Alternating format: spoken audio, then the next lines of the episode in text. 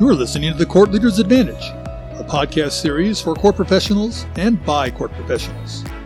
Brought to you by thecourtleader.net in cooperation with NACM, the National Association for Court Management.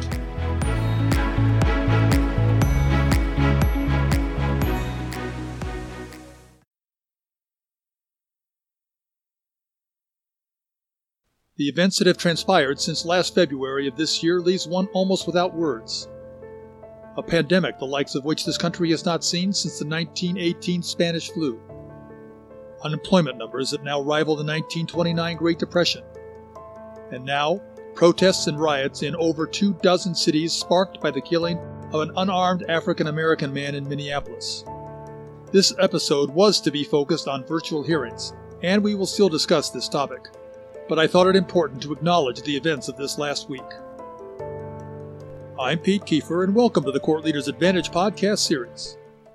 Today we have with us Chris Gaddis, Court Administrator for the Pierce County Superior Court in Tacoma, Washington. Liz Rambo, Trial Court Administrator for the Circuit Court in Lane County, Oregon. Mark Weinberg, Court Administrator for the 7th Judicial Circuit in Daytona Beach, Florida. Mike Roddy, Court Executive Officer for the Superior Court in San Diego, California. And Rick Pierce, with the Pennsylvania Administrative Office of the Courts. Thanks to all of you for joining today's podcast. As an episode note, I was intending to lead off by asking Zenell Brown about events in Detroit, but Zenell was called away just as the recording started because protesters were marching toward her courthouse. About halfway through the recording, Chris Gaddis was also called away because protesters were approaching his courthouse in Tacoma. With that said, let me ask Mike Roddy how have events of the last week affected you, and how has your court responded? We uh, are closed today, today being Monday, the 1st of June, based on some protests that we had uh, over the weekend and on Sunday here in downtown San Diego. After uh, 10 o'clock in the evening, between 10 and midnight or so, we had numerous uh, outbreaks and we had windows broken, we had graffiti around the courthouse. And so, on the advice of uh, the sheriff's department, who provides our security, and the fact that they've taken all of the deputies for frontline duty, we are in fact closed today, hoping to reopen again tomorrow. And what's frustrating about that for us is we had just reopened last Tuesday, and we were just getting back on our feet uh, due to the coronavirus, and then we something like this hit. So it's been a bit disheartening here. Rick, how about in Pennsylvania? In three of our cities over the weekend, we had uh, some protests that ended up uh, having some uh, turns to violence, particularly Philadelphia. But I think moving forward regarding your question regarding the court's response, I can't say specifically if we had any of our courts uh, attacked, but I do think that one thing we be cognizant of that the the courts can serve as a symbolic target down the road, I think that the courts could serve uh, the physical structures could be a flashpoint for demonstrations throughout the life of this justice case that's being brought in Minneapolis, Minnesota, with the police officer that has been charged with third degree murder. So that is something that the court should be aware of that this could take place all across the country. Now let's turn to virtual hearings. Now, for several of you, your courts are using Zoom, either exclusively or at least as one of the available platforms. Let me start with a question about bandwidth. Now, for me, it shows up as buffering when the screen freezes or if a party gets dropped off. Chris, does your court in Tacoma have a problem with buffering or dropped calls?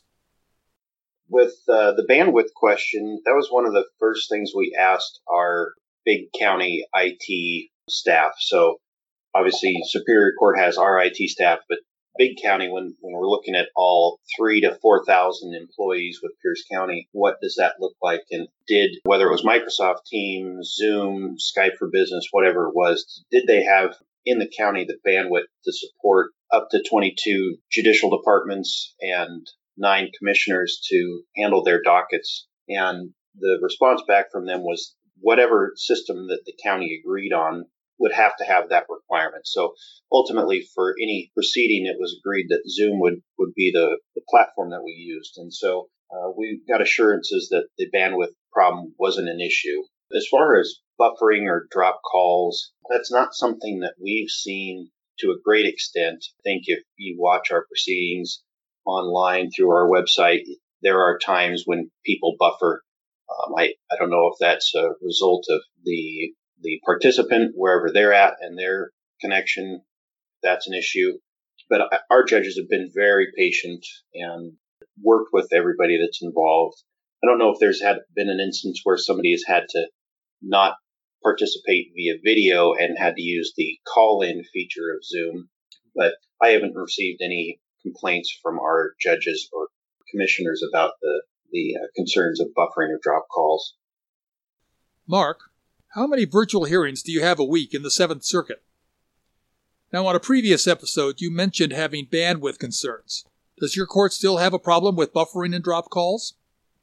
I can't give you a specific number in terms of the numbers of hearings we're doing, other than to say a lot. Um, we have 43 judges in, in our circuit, plus number of magistrates and hearing officers, and they are all doing hearings remotely using Zoom.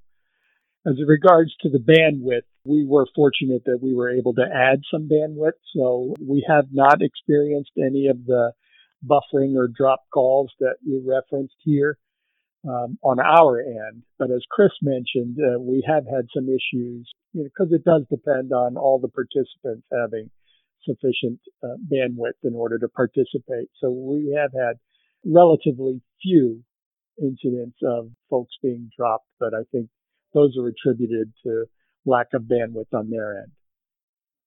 Liz, on a previous episode, you mentioned public access to virtual hearings in Oregon. What is the situation with public access in your state?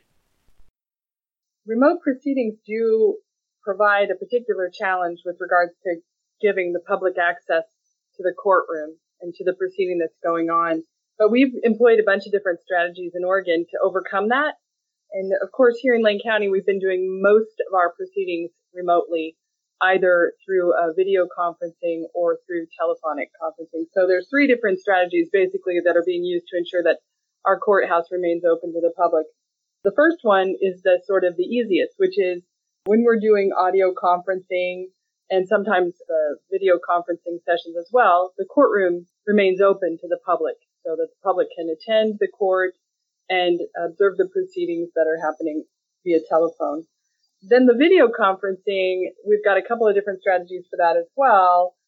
WebEx in particular offers a live streaming option that the OJD is using to live stream some of the sessions that are going on.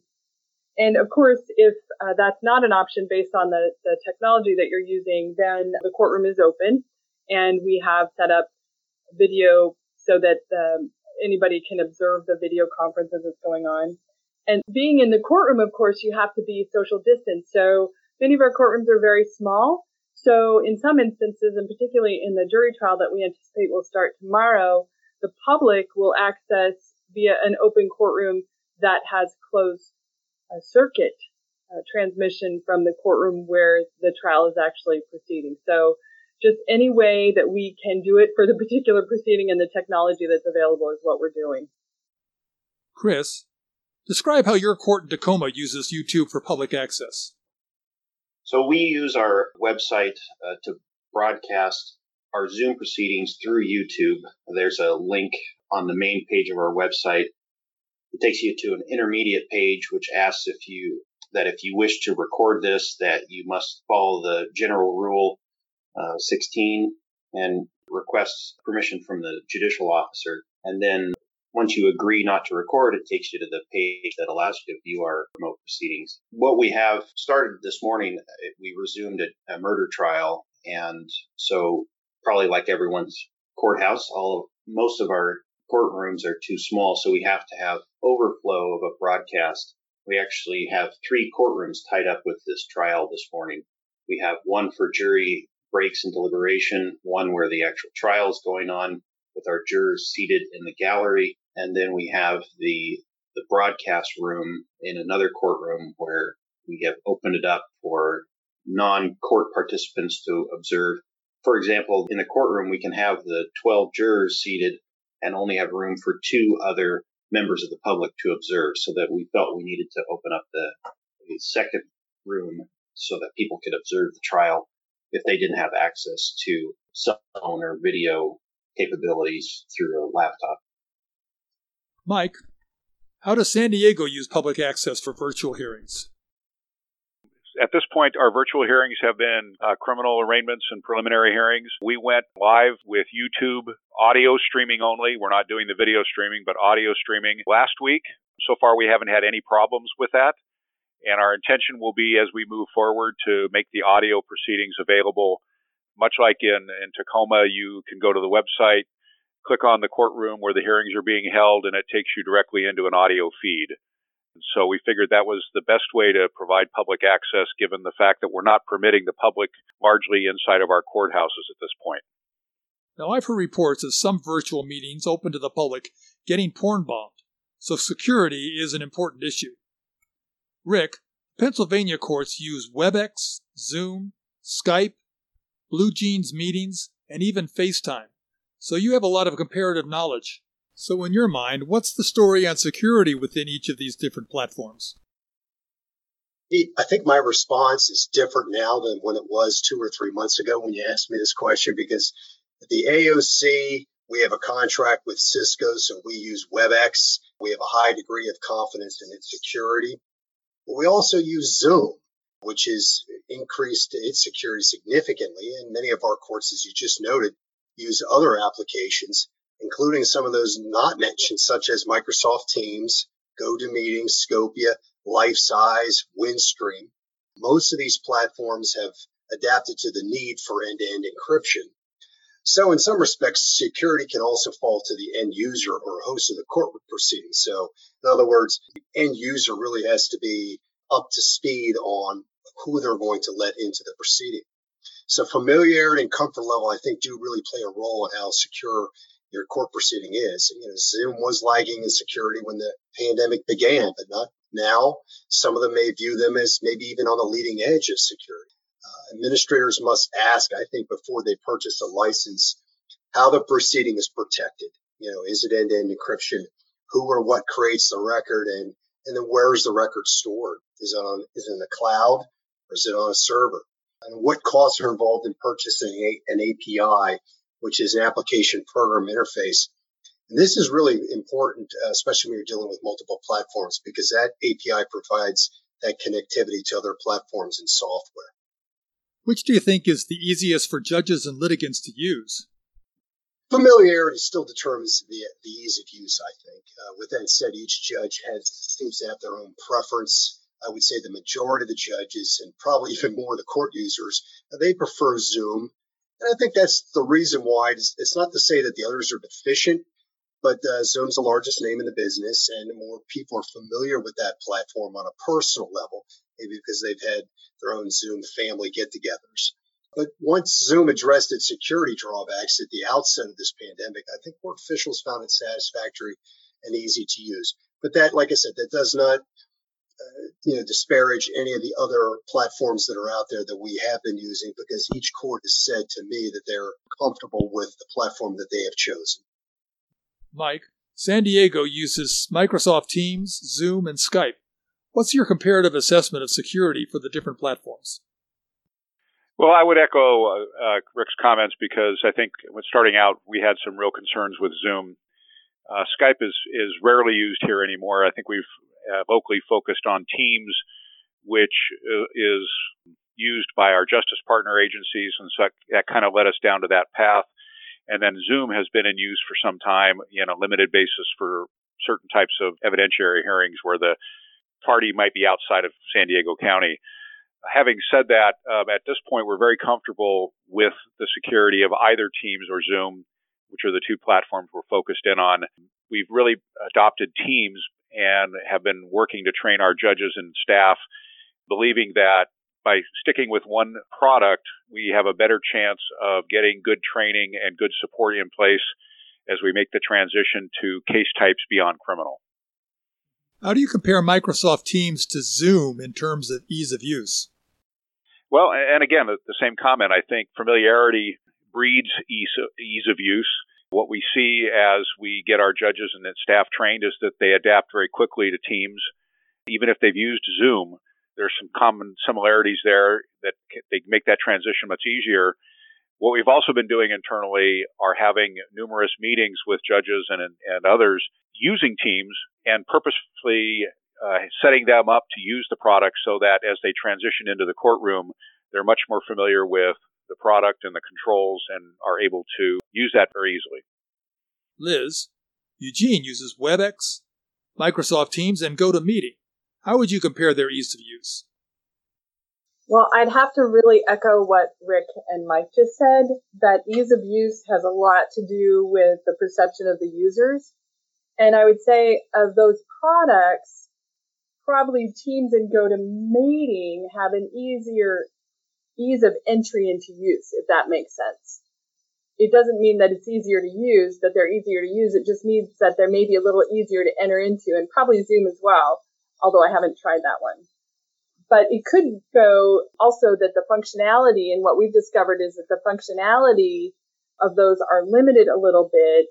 And so OJD has focused in on WebEx and the licensing through Cisco for WebEx for that reason. So it's almost as others have said, a really a degree of familiarity and training that makes the use possible, as opposed to the actual ease of use of the, the product itself once you're entered into it and understand some basic controls and how they work.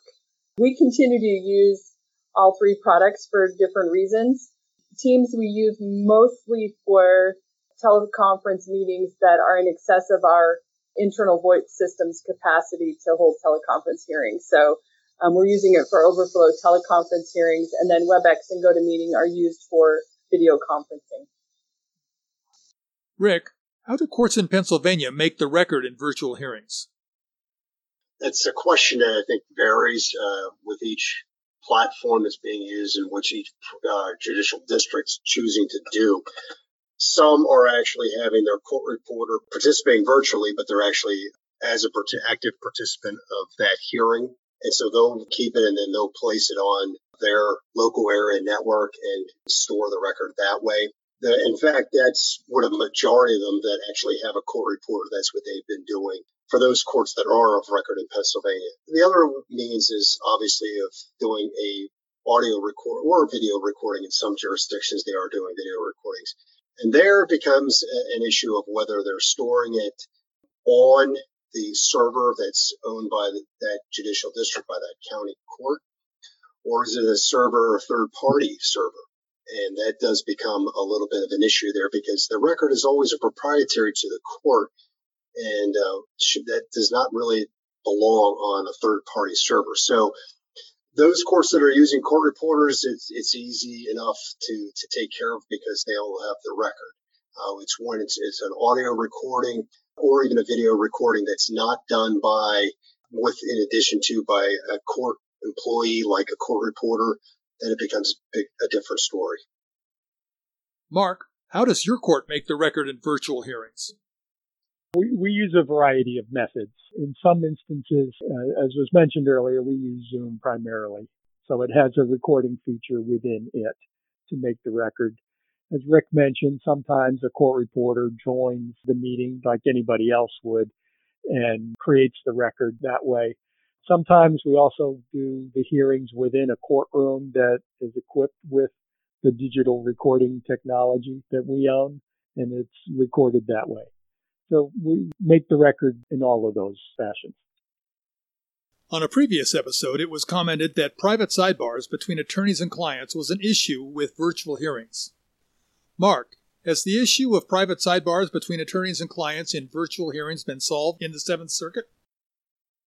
Well, uh, those of the listeners who are familiar with Zoom will know that there is a feature within it that you can create these meeting rooms and send people to the meeting rooms. And, and that's the, the vehicle that we're using for these sidebars. Um, how private or how confidential they are uh, remains to be seen, but that's what we're using here.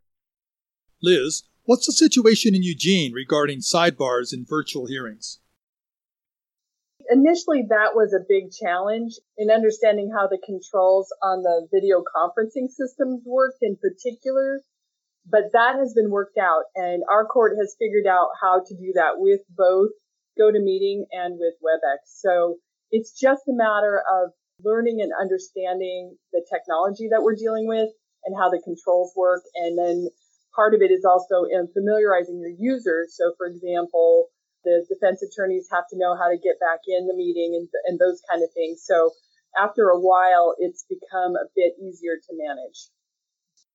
One of the big questions about virtual hearings remains cultural, so I'm going to ask it around the edges. Do you think there's a natural bias in favor of someone who physically shows up in a courtroom over someone who appears by way of a webcam? And if so, is that bias so profound that it could eventually kill virtual hearings? Mark? If, if I could, could I take just a couple of minutes and refer the listeners to uh, a, a couple of sources? I remember, gosh, it must be 10 years ago or so, there was an article in a publication called the Journal of Criminal Law and Criminology. And the, the authors of that examined the impact of video conference hearings on bail decisions in Chicago. And what the researchers found then was that defendants were disadvantaged by having their bail proceedings conducted by video. And there's a quote within that that, says, uh, technology offers great promise, but procedural justice is the currency of a fair and legitimate court system. And the other thing I'd just like to reference is uh, our colleague uh, Norm Myers in the court leader posted something back in uh, March, right around the beginning of the pandemic. And the, the blog post is written by Professor Ann Wallace, in which she talked about video conferencing during the pandemic. And uh, just at the end of that says video conferencing technology plays an important role in delivering justice in many court systems today, but concludes it shouldn't be regarded as a panacea. And courts need to carefully weigh some of its potential disadvantages in deciding whether other options might produce better if somewhat delayed outcomes.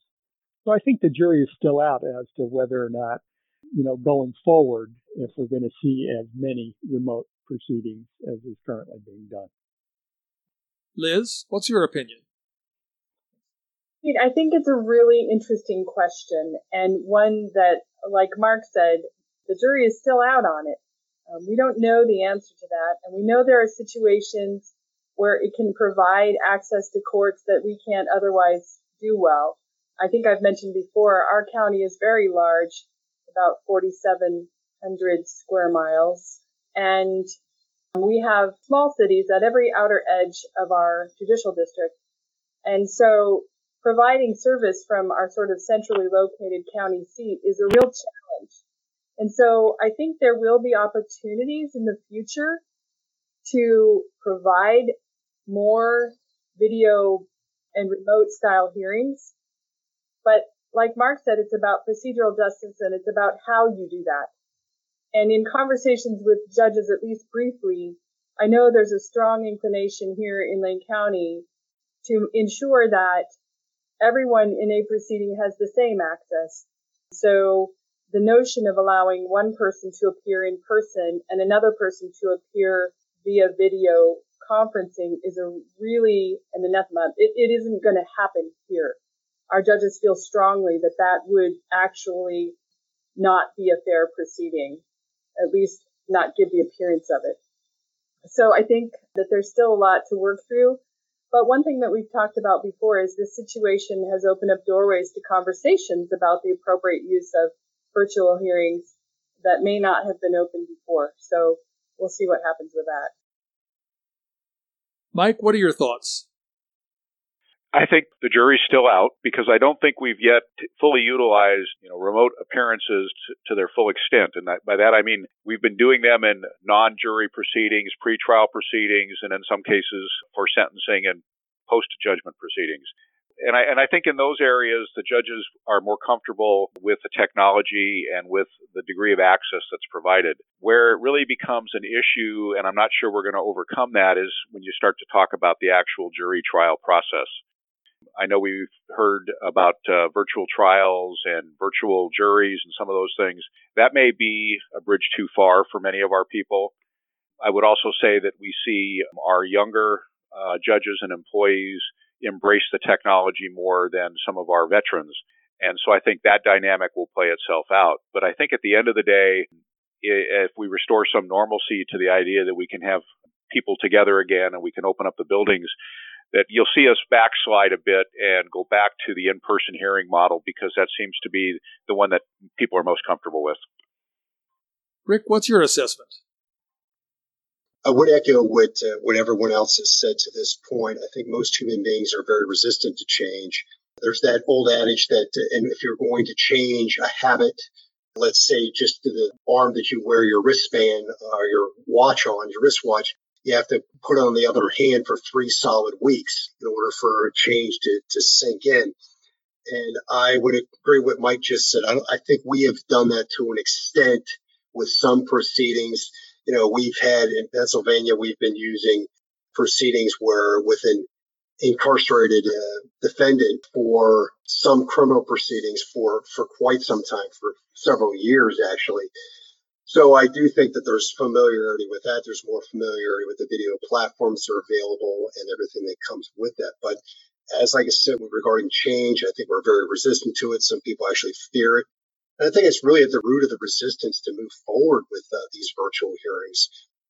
And I think we all understand and appreciate greatly the constitutional right to due process. And to answer your question, is that they're perceived a natural bias. I don't know if it's bias, but certainly a preference probably for in person over a virtual representation. I do think there's room for both, and hopefully we'll be willing to accept and trust the technology. But that's only that trust is only going to come when we have more familiarity, a greater comfort level with that technology, and we'll get that when there's security that's built into that technology as well. If I could just interrupt a minute you know, I think there's a social science aspect to this last question that, that I think is going to play out over some period of time. So like the others have said, we don't know a lot of the answers yet, but as research will undoubtedly be done in the future, hopefully some of these questions will be answered. My thanks to Liz, Mike, Chris, Mark, and Rick today for sharing how their courts are dealing with some of the practical aspects of virtual hearings, as well as dealing with the events of this last week. My thanks also to you court professionals out there listening and despite everything that's going on, continuing to keep the courts operating. Thank you. For listeners who are interested, we've created links to the two pieces Mark Weinberg mentioned in today's episode Efficiency and Cost, the Impact of Video Conferenced Hearings on Bail Decisions, it's from the summer 2010 issue of the Journal of Criminal Law and Criminology. And Courts and Coronavirus Is Video Conferencing a Solution?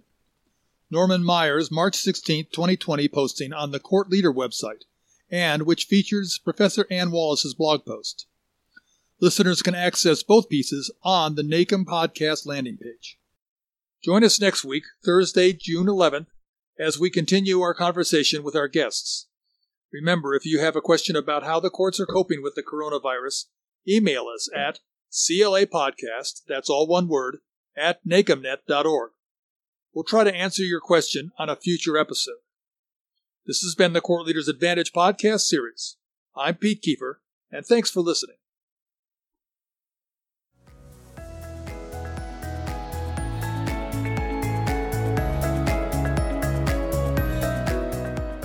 Thanks for joining us today.